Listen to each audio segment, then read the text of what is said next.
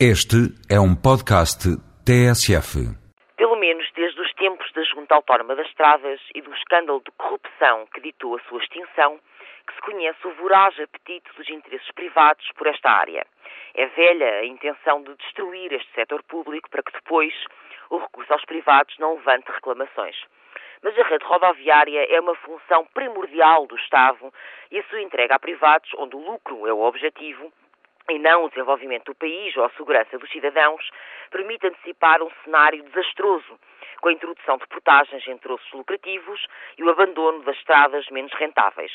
Dificilmente um privado melhorará pontes sem retorno ou construirá estradas no interior recôndito apenas com o meritório desígnio de combater a desertificação. As estradas, porque são um setor estratégico com uma imagem debilitada, impunham uma abordagem rigorosa e com visão. Tudo ao contrário do que Sócrates tem feito.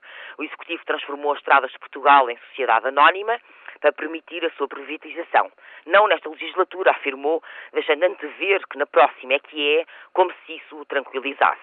Ou seja, a esta nova empresa foi oferecido de mão beijada o monopólio sobre as estradas quase até ao final do século XXI por alguém que tem mandato até 2009. Assim, a nova sociedade anónima pode ser gerida sem se submeter à legislação do setor público e as suas contas deixam de contar para o déficit, mesmo que o Executivo, na forma obscura como conduziu este processo, tenha garantido que a operação seria neutra para os cofres do Estado. Mais, a nova Estradas de Portugal poderá cobrar portagens em itinerários principais e até mesmo em estradas nacionais ou regionais, podendo expropriar terrenos e tendo direito às receitas geradas pelas áreas que não tenham sido utilizadas.